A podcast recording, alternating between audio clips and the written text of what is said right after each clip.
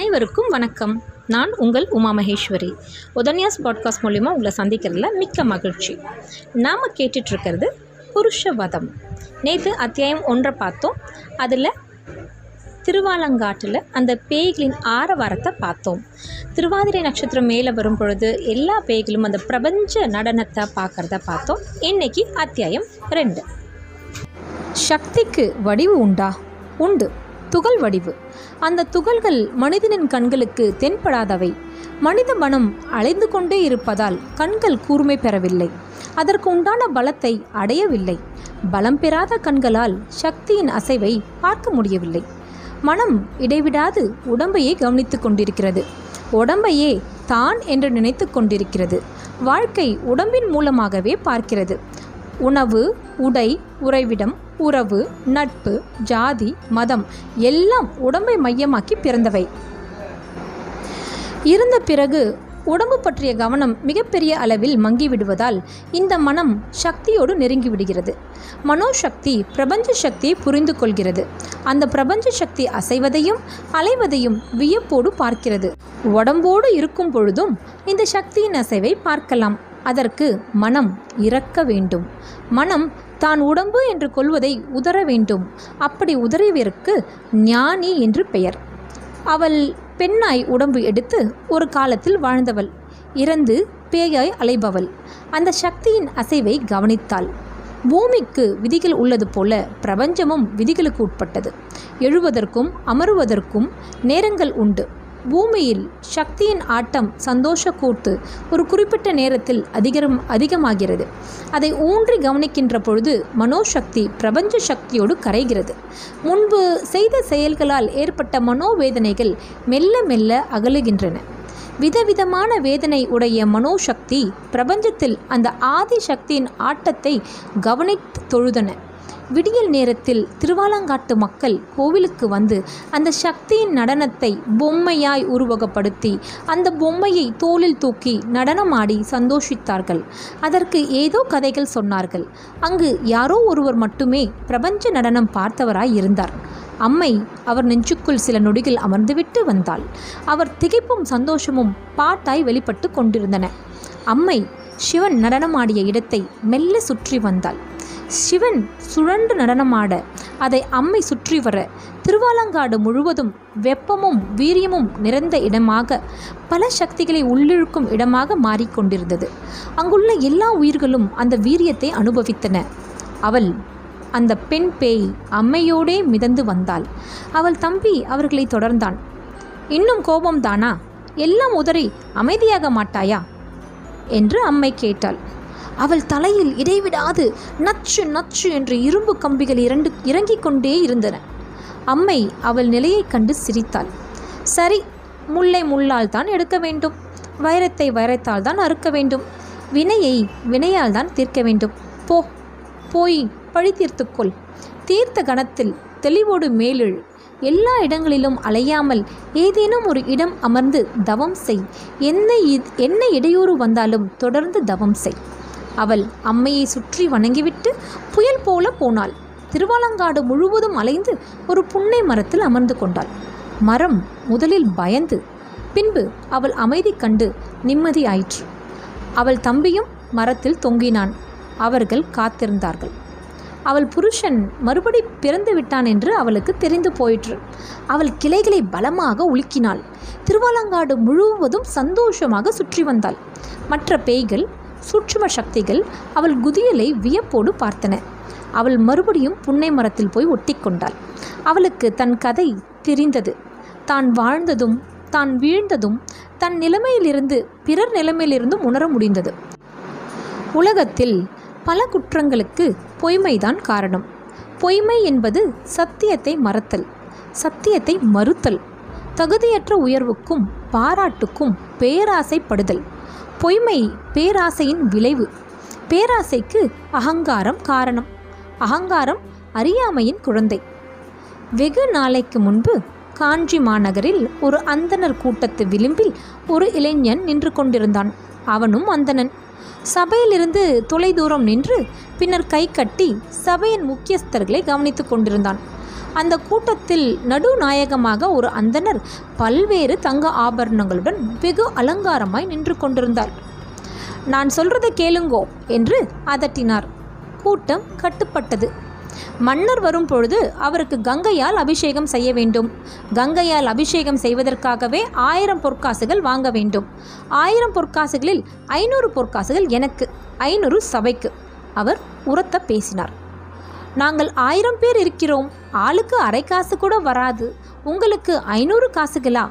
என்று யாரோ தூணை பிடித்துக்கொண்டு கோணலாய் கத்தினார்கள். நீ சொல்வது சரிதான். நான் பங்கிடை மாற்றுகிறேன். ஆயிரம் காசையும் நானே எடுத்துக்கொள்கிறேன் உங்களுக்கு ஏதாவது தர சொல்லி அரசனிடம் வேண்டுகிறேன். ஆயிரம் பேருக்கு எத்தனை காசு தருவது என்று அரசனை தீர்மானிக்கட்டும் என்றார். கூட்டம் திகைத்தது. அவர் கைகளை ஆட்டி பேசுவதையே அந்த இளைஞன் ஆவலோடு பார்த்து கொண்டிருந்தான். அட சும்மா இருங்கள் ஐயா. வருகிற அரைக்காசும் இல்லாது போய்விடும். அண்ணா கொடுக்கிற அரைக்காசு அவர் கொடுத்ததாக இருக்கட்டும். அரசன் இற இணக்கமாக பேசினால் அவரிடம் நமக்கென்று ஏதாவது கேட்போம். அண்ணா கொடுப்பது காணிக்கை அரசன் கொடுப்பது தானம் என்றான். கங்கை ஜலம் அரசனுக்கு மட்டுமா அல்லது வேறு யாரும் கேட்பார்களா? ஆறு தாமிர குடங்கள் எடுத்து வாருங்கள். அதற்கு நூல் சுற்றுங்கள். மெல்ல எங்கள் வீட்டு கிணற்றில் இறக்கி லேசாய் வாசனை திரவியம் சேர்த்து சிறிது தேன் சேர்த்து மாவில்லை தேங்காய் அடைத்து தாமிரப் பானையின் மீது ஈரத்துணியை சுற்றி போர்த்துங்கள். ஈரத்துணி காயம் காயாமல் பார்த்து கொள்ளுங்கள். ஈரத்துணி மீது காற்றுப்பட உள்ளே இருக்கும் ஜலம் நன்கு குறி குளிந்துவிடும். முடிந்தால் புன்னை கிளைகளை ஆறு தாமிர குடங்கள் மீதும் சார்த்தி வையுங்கள். புன்னை குளிர்ச்சி. நாளை காலை அரசன் தலையில் நீர் ஊற்றும் பொழுது குளிரில் அவனுக்கு பல் கிட்ட வேண்டும். அரசிக்கு மஞ்சள் பொடி தேய்த்து கொள்ள கொடுங்கள். குளிர்ச்சி இன்னும் அதிகமாகும். அரசி மயக்கமே போட்டுவிடலாம். அது கங்கையில் ஆசிர்வாதம் என்று சொல்லிவிடுங்கள். அந்த இளைஞனுக்கு அருகே ஒரு மத்தியம வயதுக்காரர் இடுப்பில் கை வைத்துக்கொண்டு மார்பை சொரிந்து கொண்டிருந்தார். என் சிவனே என்ன வேமாற்று வேலையடா. காஞ்சிபுரத்தில் கங்கை ஜலம் உற்பத்தி செய்கிறார்கள். இந்த அயோக்கியத்தனத்தை கேட்பார் இல்லையா? என்றார். என்ன சொல்கிறீர்கள்? அந்த இளைஞன் வியப்பாக அந்த மத்தியம வயதுக்காரரை கேட்டான். அவர் கங்கை ஜலம் கொண்டு வரவில்லையா? காசிக்கு போகவே இல்லையா? என்றான். காசிக்கு போய் வந்திருக்கிறான். இல்லை என்று சொல்லவில்லை. ஒரே ஒரு சிறிய குடம் கங்கை ஜலம் கொண்டு வந்து அதில் பாதியை தன் வீட்டு கிணற்றில் ஊற்றிவிட்டான். இப்பொழுது அவன் வீட்டு கிணறு கங்கையாகிவிட்டது. குடம் குடமாய் கங்கை ஜலம் பல நூறு பொற்காசுகளுக்கு விற்றும் கொண்டிருக்கிறான். ஆறு குடம் கங்கை ஜலம் அரசனுக்காகவே கொண்டு வந்ததாய் நடிப்பான். என்ன வியாபாரம் இது? என்றான். நீங்கள் அதை கங்கை ஜலம் இல்லை என்கிறீர்களா? என்றான் இளைஞன். ஒரு சொம்பு பாலை அவன் வீட்டு கிணற்றில் ஊற்றிவிட்டு அதிலிருந்து இரண்டு சொம்பை முண்டு இது பால். இதில் பால் பாயாசம் வைத்துக்கொள் என்று சொல்லலாமா? வெறும் நீரில் பாயாசம் வைக்க முடியுமா? என்றார். இளைஞன் கேட்டான் அப்பொழுது இதை ஏமாற்று வேலை என்கிறீர்களா? காலம் காலமாக அந்தணர்கள் செல் செய்யும் ஏமாற்று வேலை கங்கையில் நீராடினால் என்ன? காவிரியில் நீராடினால் என்ன? உள்ளே உள்ள மன அழுக்கு போகாத வரை எத்தனை யாகங்கள் செய்தால் என்ன? என்றார் அந்த மத்தியம வயதுக்காரர். அப்பொழுது அவரை தவறு என்கிறீர்களா? என்றான் இளைஞன். ஆயிரம் பொற்காசுகளில் ஐநூறு எனக்கு மீதி உங்கள் அனைவருக்கும் என்கிறவன் அந்தணனா? தர்மிஷ்டனா? நல்லவனா? இதற்கு பெயரா பகிர்ந்துண்ணுதல்? அவன் வெறும் முரட்டு முட்டாள் என்றார். ஏன் அப்படி சொல்கிறீர்கள்? இளைஞன் கேட்டான். ருத்ரம் ஜமகம் ரிக்வேத சாகை எதுவும் அவனால் கோஷ்டியாகத்தான் சொல்ல முடியும். அர்த்தம் புரிந்து அனுபவித்து இவன் வேதம் சொன்னதே இல்லை. ஆனால் முரடன் நல்ல திடசித்தன் கோல் சுழற்றவும் வாள் வீசவும் கற்றுக்கொண்டவன் குதிரை ஓட்டத் தெரிந்தவன். பசி தாகம் பொறுத்து ஒரு சக்திரியனைப் போல வலி வேதனை தாங்கி காசிக்கு போய் வந்துவிட்டான். இளைஞன் கேட்டான் காசிக்கு அவர் போனது உண்மைதானா? அதில் ஏறும் ஏமாற்று வேலை உண்டா? என்றான் போனது உண்மை. அது நிரூபணமாகி இருக்கிறது. காசிக்கு போன வேறு சிலர் அவனை கேள்விகள் கேட்டு அவன் போய் வந்ததை அங்கீகரித்து விட்டார்கள். இளைஞன் கேட்டான் அப்படி அங்கீகரிப்பார்களா? என்ன முறை அதற்கு? காசியின் மயானத்தை பற்றி விவரங்கள் கேட்பார்கள். அங்கே கற்றுக்கொண்டு அங்கேயே செய்ய வேண்டிய ரகசிய மந்திரார்த்தங்கள் தெரிகிறதா என்று பார்ப்பார்கள். துணியை போர்த்தி கொண்டு சொல்ல சொல்லி ரகசியமாய் கேட்பார்கள் என்றார் மத்திய மதித்துக்காரர். இவர் சொல்லிவிட்டாரா? இளைஞன் கேட்டான். பலவித உபாசனைகளை இவர் கற்று வந்திருக்கிறாள். அதில் ஒன்று சின்னமஸ்தான். என்ன? சின்னமஸ்தான் காசியின் உக்கிர வடிவம். இதை கூடலின் பொழுது சொல்ல யக்ஷினி கனவு பைசாசங்களை பார்க்க முடியும். நம் ஏவலுக்கு அவை கட்டுப்படும். அவற்றை வைத்துக்கொண்டு வித்தை காட்டலாம். இளைஞன் கேட்டான் இவர் வித்தை காட்டியதாக தெரியவில்லையே. உனக்கும் எனக்கும் காட்டுவாரா? என்றார் அந்த மத்தியம வயத்துக்காரர் நாளை சோழ அரசர் வருகிறார் அல்லவா அதுவும் பட்ட மகிழ்ச்சி மனைவியரும் அணுக்கிகளும் புடைசூழ வருகிறார் அல்லவா அரசு பெண்டிற்கு முன்பு அந்தணன் தன் கம்பீரத்தை காட்டாமல் இருக்கலாமா? அப் எப்பொழுது எதை செய்ய வேண்டும் என்று இவனுக்கு தெரியும். நாளை வேடிக்கையை பார் என்றார். அந்த இளைஞன் பேராவலோடு தொலைவே உள்ள அந்த காசி அந்தனரை பார்த்தான். அவனுக்குள்ளும் காசி போக வேண்டும் என்ற அந்த ஆசை அந்த கணம் விதைக்கப்பட்டது. இத்தோடு இந்த அத்தியாயம் ரெண்டு முடிவடைகிறது. இந்த ரெண்டாம் அத்தியாயத்தை நம்ம சம்மரைஸ் பண்ணணும்னு சொன்னால் நம்ம பார்த்த அந்த பிரபஞ்ச நடனம் அந்த நடனத்தை விவரிக்கிறாங்க. இந்த பெண் பேய் அவளுக்குள்ளே இருக்கிற அந்த ஆத்திரம் அந்த ரௌத்ரம் அவளோட கணவனை வந்து அவ கொல்லணும் அப்படின்ற அந்த அந்த ஒரு வேட்கை இதெல்லாம் பார்க்குறோம்.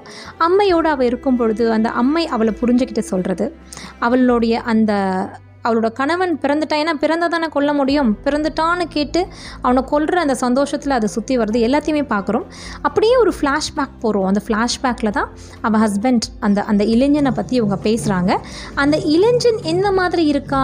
எப்படியெல்லாம் இந்த பொறாமை இந்த இதெல்லாம் இருக்குது இந்த அறியாமை இதெல்லாம் இருக்குன்றதையும் நம்ம பார்க்குறோம். அந்த அந்தணன் அந்தணர்கள்னால் முதல்ல எப்படி இருக்கணும்? அவங்களுக்கான இலக்கணம் எப்படி இருக்கணும் அப்படிங்கிறத அந்த கான்வர்சேஷன் பிட்வீன் அந்த இளைஞன் அந்த மத்தியம வயதுக்காரர். இவங்க ரெண்டு பேர்கிட்டையும் நம்ம தெரிஞ்சுக்கலாம்.